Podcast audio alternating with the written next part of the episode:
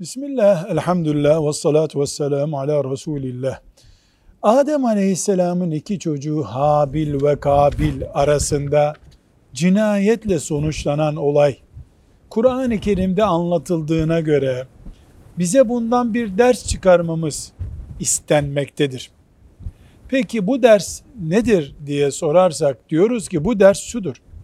İnsanın hedefi Allah'a yakınlaşmak olmalıdır. Çünkü çocuklardan biri bu yakınlık konusunda sıkıntı çektiği için kötü oldu.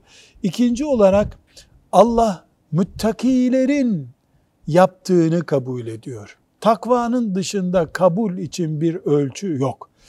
Üçüncü olarak diyoruz ki bundan anlaşılan ders haset insanoğlunun ilk büyük sorunudur.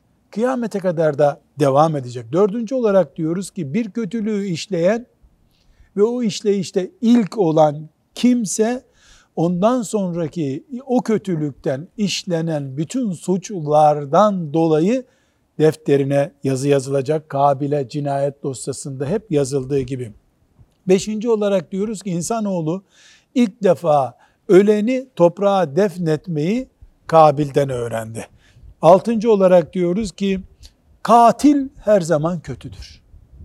Bu dersten bu çıkıyor. Yedinci olarak diyoruz ki insan çevresindekilerin etkisinde kalıp onlardan ders öğrenir. Bu sebeple insan muhakkak iyilerin çevresinde olmalı ki iyi şeyleri ders olarak öğrensin. Velhamdülillahi Rabbil Alemin.